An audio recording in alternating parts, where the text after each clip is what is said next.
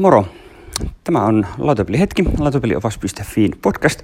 Minä olen Mikko Saari ja nyt on 29. huhtikuuta 2019.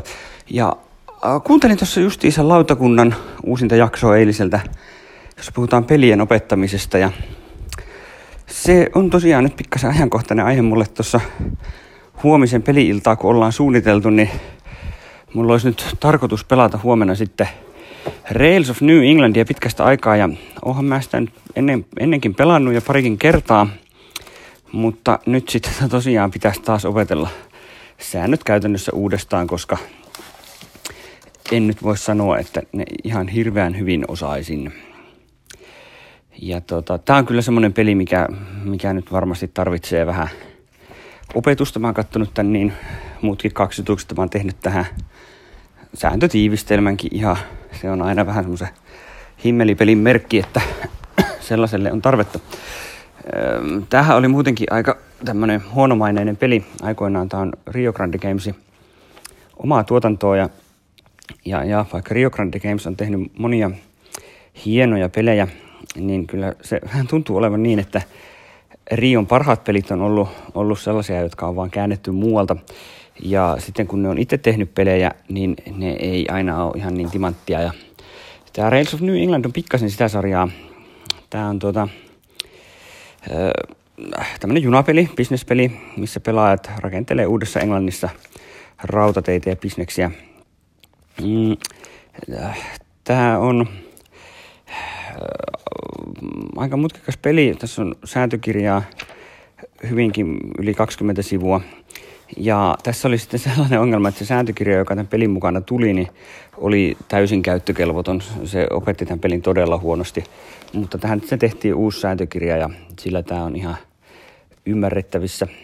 Monimutkainen, mutta ymmärrettävissä. Tämä on mun mielestä vaivan arvoinen peli. Tässä on ihan hienosti niin kuin tämä tämmöinen historian tuntu. Pelaajat perustaa bisneksiä, jotka sitten hyötyy rautateistä ja näin, ja sitten tässä taloudellinen elämä kuohuu, että on nousukausia ja lamaa ja näin päin pois. Ja erilaiset bisnekset pärjää eri aikoina ja niin edelleen. Ja sen tämä tekee kyllä oikeastaan tavalla, jota mikään muu peli ei tee. Että tämä ei niin kuin toisaalta muistuta tämmöisiä nouda- ja toimintajunapelejä, mutta ei tämä myöskään muistuta 18XX-pelejä. Se tässä on sellainen jännä juttu kyllä, että kun aina niin kuin tavallaan kun peliä tehdään, niin hyvä kysymys on, että ketä pelaajat edustaa tässä pelissä, ketä ne on. Et mikä se on se niin kuin pelaajan rooli siinä ja miten se liittyy siihen. Ja tähän kysymykseen eri pelit vastaa hyvin eri tavoin ja eri laatuisesti, että toisissa se on selvästi niin kuin selkeämpää kuin toisissa. Ja tämä on kyllä siellä huonossa päässä. Pelaajat on osavaltioita ja niin siinä ei mun mielestä ole kyllä oikeastaan mitään järkeä, että niin kuin, miten niin pelaajat on osavaltioita. Et miksi osavaltiot omistaa firmoja ja mä ymmärrän, että osavaltiot rakentaa rautateitä, mutta ei ne kyllä historiallisesti Yhdysvalloissa tainnut kuitenkaan olla ne osavaltiot niitä tahoja, jotka toimii, että kyllähän ne on ollut osakeyhtiöitä enemmäkseen. Että sen niin kuin testin tämä peli feilaa aika massiivisesti, mutta ehkä se ei nyt haittaa. Mutta selvästi mulla on nyt tänään kyllä ohjelmassa sääntökirjan lukemista, koska jos mä näitä sääntöjä nyt tänään luen uudestaan, niin huomenna mä en tätä pysty mitenkään järkevästi opettamaan. Että tässä on sen verran kauan edellisestä pelikerrasta, että täytyy vähän kerrata. Mutta toivotaan, että se on vaivan arvoista ja peliseura nauttii. Jos ei nauti, niin se on kyllä menoa tälle pelille. Mä luulen, olen mä tätä kotona kaksin pelinä pelannut vissiin kerran tai kaksi. Ja kyllä tämä silleenkin ihan toimii, mutta käytännössä jäänyt kyllä aika vähälle pelaamiselle. Tämä on semmoinen kuitenkin, tämä on ehkä kolmisen tuntia suunnilleen, niin siinä nyt alkaa 18XX menemään ja ne on jostakin syystä hieman vetovoimaisempia, mutta tässä on jotain omaa charmia, vaikka tässä on paljon semmoista tavallaan kömpelöäkin. Ja tässä on muuten myös Ryan Lokatin kuvitus, mikä on aika hauska pikku detalji. Ihan nätin näköinen peli kyllä. Muuten tuossa kirjoittelin artikkelin strategia- ja tuurinosuudesta peleissä, ja se on herättänyt mukavasti keskusteluakin kommenteissa. Tulkaa vilkaisemaan.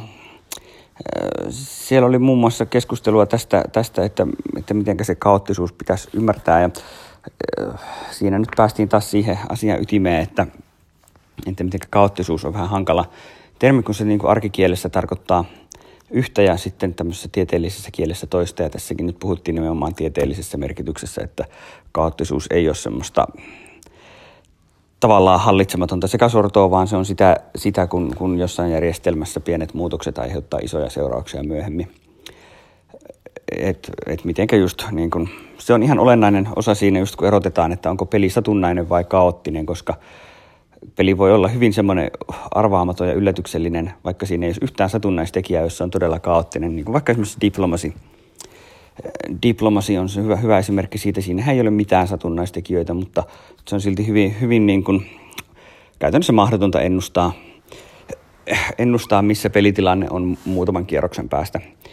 Ne muutokset on silleen tavallaan pieniä, että seuraavan kierroksen tilanne on ihan nähtävissä helposti, että missä se voi olla, mutta ei tarvitse mennä kuin pari kierrosta pidemmälle, niin sitten voidaan olla jo hyvin kuitenkin yllättävissä lopputuloksissa.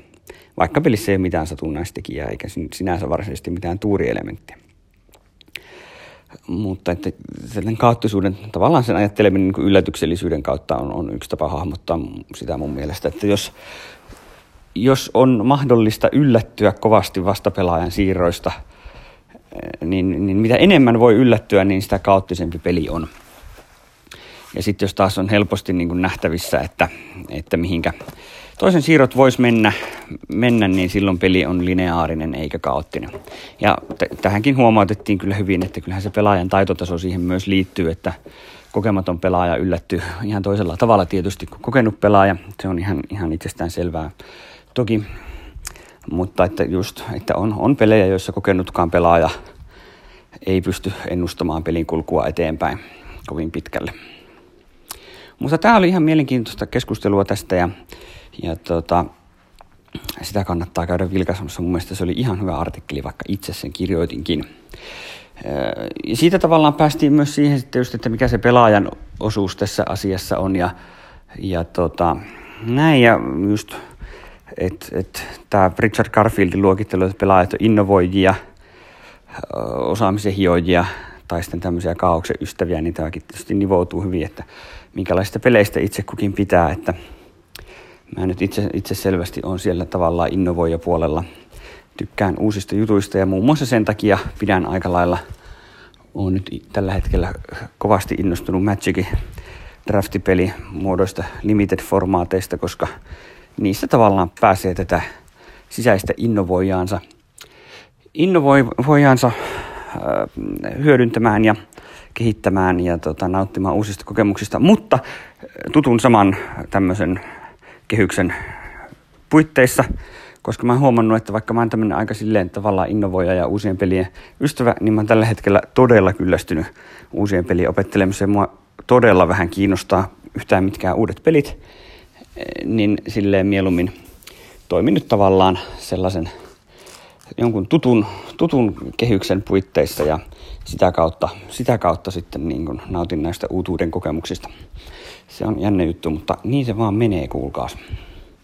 Mutta mielialat vaihtelee, eiköhän monet taas jossain vaiheessa uutuuspelit kiinnosta. Siihen asti pelikokoelman viemä tila ei juuri kasva ja rahaa ei mene, mikä on tietysti aina iloinen asia. Eipä mulla muuta tähän hätään. Tämä oli nyt tämmöinen lyhyt jakso tähän väliin ja tässä sitten huhtikuun loppuu tänään, niin tässä sitten lähipäivinä varmasti palataan asiaan katsauksella huhtikuun peleihin ja katsotaan sitten mitenkä se huominen Rails of New Englandikin sitten meni vai päästiinkö ollenkaan pelaamaan sitä, ei koskaan tiedä. Jes, ei muuta kuin hyviä pelejä ja kiitos.